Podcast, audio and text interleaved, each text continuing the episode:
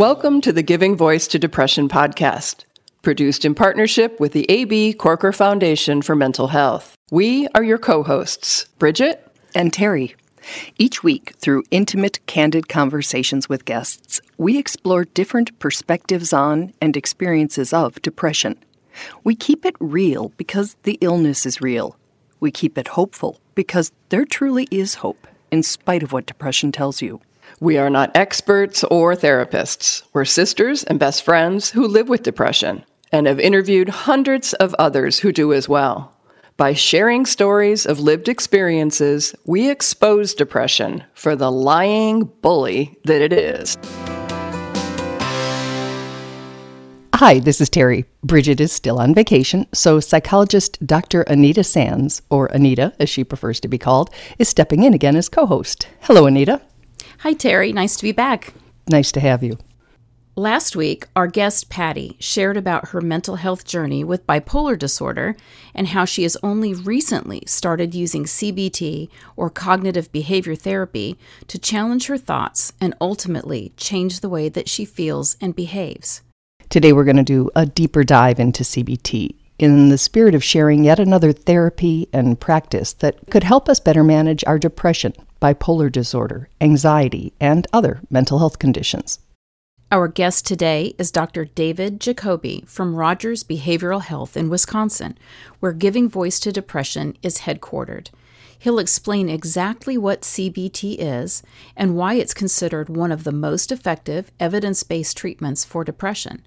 We'll also discuss some things to avoid doing if you're trying to manage depression for yourself or help a loved one who is suffering. Here now is Dr. David Jacoby giving his voice to depression.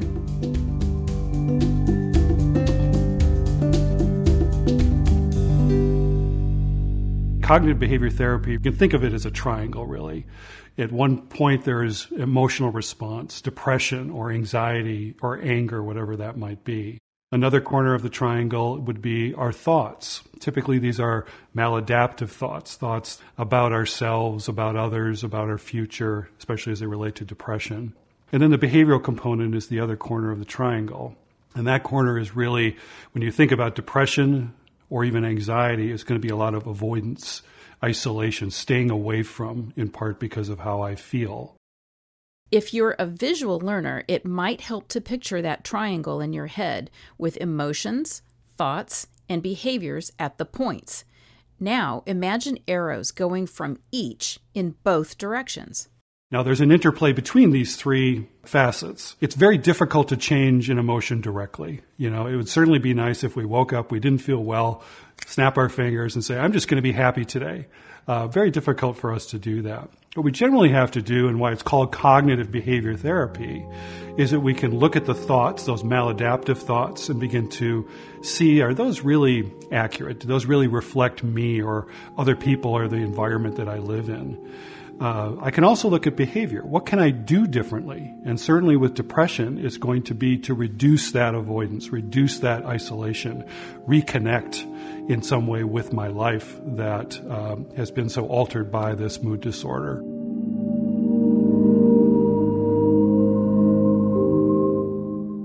So, our feelings, thoughts, and behaviors are all interconnected and they influence each other. And the best way to change depressive feelings is to not try to feel better, whatever that would look like. The fastest way to change our feelings is to actually work on the other two points of the triangle and challenge our depressive thoughts and work on changing our depressive behaviors. Not only do those interact with each other or influence each other, but they also will influence how I feel. So my thoughts are more realistic, more balanced. That will help me feel somewhat better. That will also influence my willingness to engage or re engage in my life. That re engagement will influence the thoughts, and they will also influence those emotional responses. So, on those days when everything from getting out of bed to showering or even answering a call suddenly feels impossible, if you can push yourself to get started, that action can shift all aspects of the CBT triangle. You know, we want people to see the benefits of doing this. And when we look at the behavioral part, and that really does seem to be the more powerful component of that cognitive behavioral model, to see myself doing something different. And when we talk about treatment for depression, we really are talking about something called behavioral activation. So, this is key. Remember the arrows we asked you to envision going in both directions on the triangle? Our feelings affect our thoughts and behaviors. Our thoughts affect our feelings and behaviors, and our behaviors affect our thoughts and feelings. Each thing affects the other two. To get the best results, we have to try to change our depressive behaviors first, what Dr. Jacoby called behavioral activation, doing something, anything different. I have a trigger to my emotional response. I'm going through a divorce.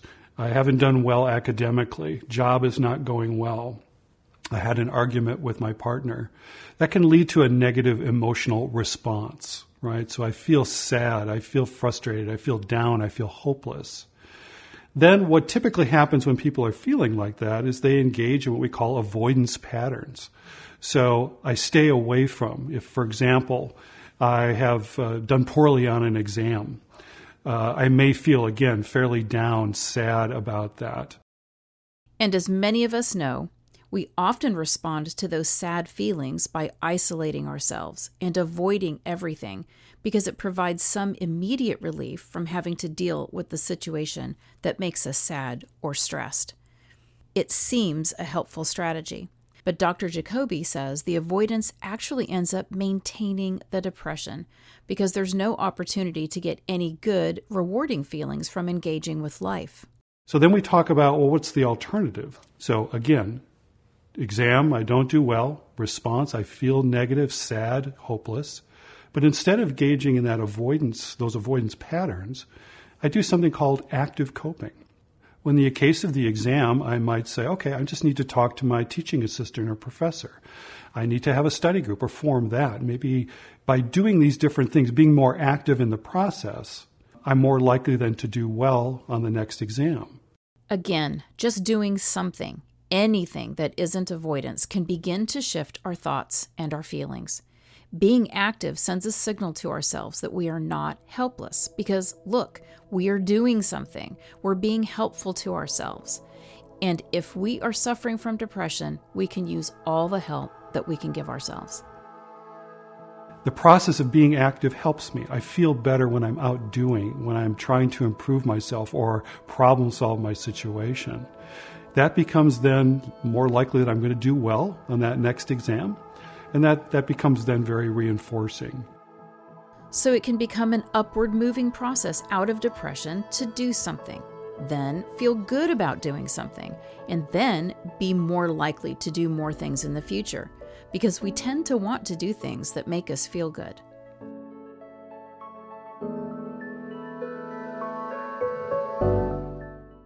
Jacoby goes on to say that there are three categories of helpful activities we can improve on to reduce depression routine activities, pleasurable activities, and valued activities.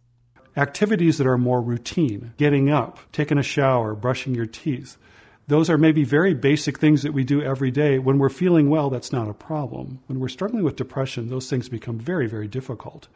So we have our individuals with depression create a list of different routine activities that they've really been struggling with. We then have them rate what we call pleasurable activities. What are some things that you enjoy doing or used to enjoy doing?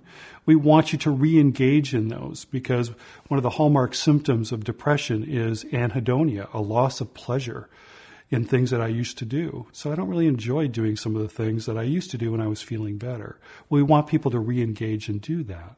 The third category are what we call valued activities. So these are, again, things that I do that are strong values of, my, of, of me. So things like um, relationship building. I wish I could spend more time with my kids, with my partner. Uh, it could be volunteering.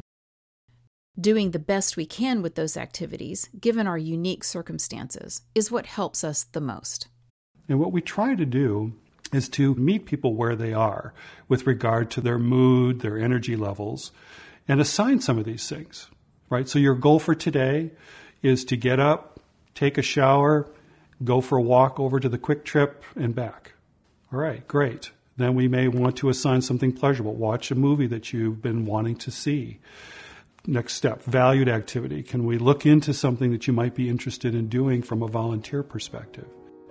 And over time, what happens is they get these sort of experiences of reward or positive reinforcement that helps them with their mood. Their mood feels just a little bit better each time they do them. And they do these things consistently and daily and over and over. And before they know it, they kind of step themselves out of that feel, those feelings of depression to the point where their energy is better, their concentration's better, their appetite, sleep, all those things have improved in a way that they're able then to function in the way that they would like.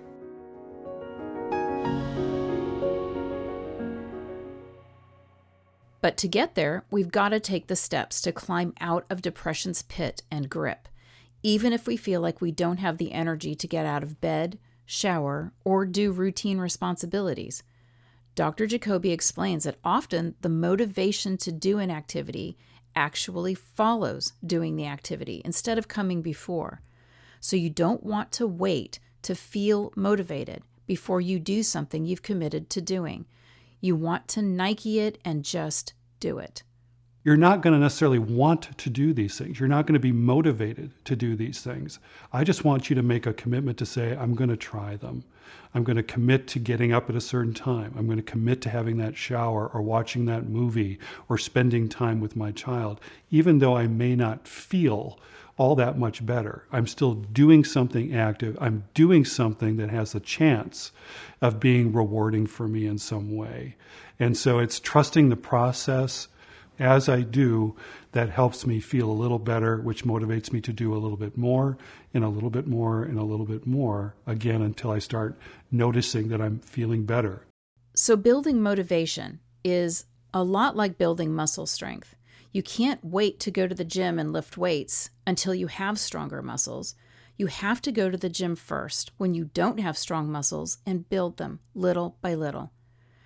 We asked Dr. Jacoby if CBT is something we can do on our own, or if it helps to work with a professional or someone else who can provide a little bit of accountability and motivation, especially when motivation is low. It, it is nice to have someone to support you in that process. You know, whether that's an individual therapist, whether you're in a program that has other individuals who are struggling with depression to kind of cheer you on, applaud your successes. I think that can be really, really powerful in this process of getting well and staying well. Cheering someone on can be very helpful, but there's another side to support that also needs to be considered. Sometimes, by being understanding and picking up the slack, we can end up accidentally making it harder for a family member or friend to recover.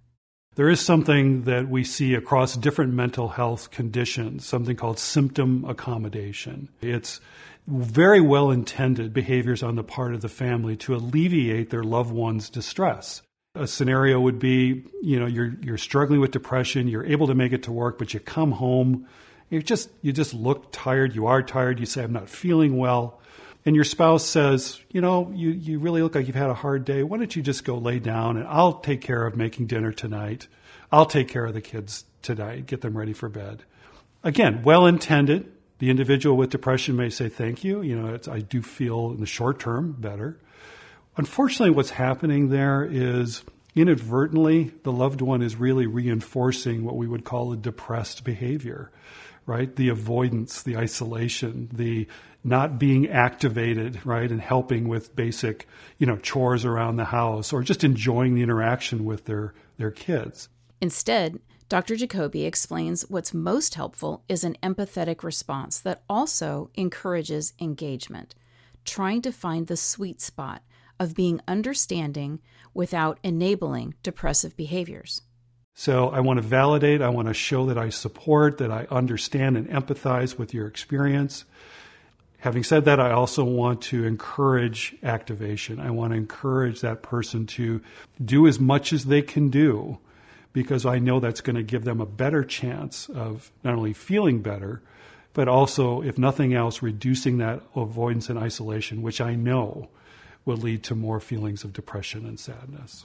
Jacoby says medications are essential for many people suffering from depression. To me, it's another tool in the toolbox. Uh, I know there's a, a fair amount of misunderstanding and even stigma attached to taking medications. What I would say in my experience is that it really helps a lot of individuals. If for no other reason, it allows them to be able to do the behavioral activation, right? So I feel well enough that I can engage my life. I can do those activating sort of behaviors that I know are also going to be helpful for me. But Jacoby reminds us it's not just about medication, it's all the things together challenging our thoughts, committing to change our behaviors, and doing these things consistently even when we don't feel like it, especially when we don't feel like it. There's lots of different components to getting well and staying well. And, you know, it's hard to say that we'll only do this and this is the only thing that will work. There's going to be multiple things, I think, that come to bear that um, will lead to someone being able to manage their depression and then stay healthy once they get healthy.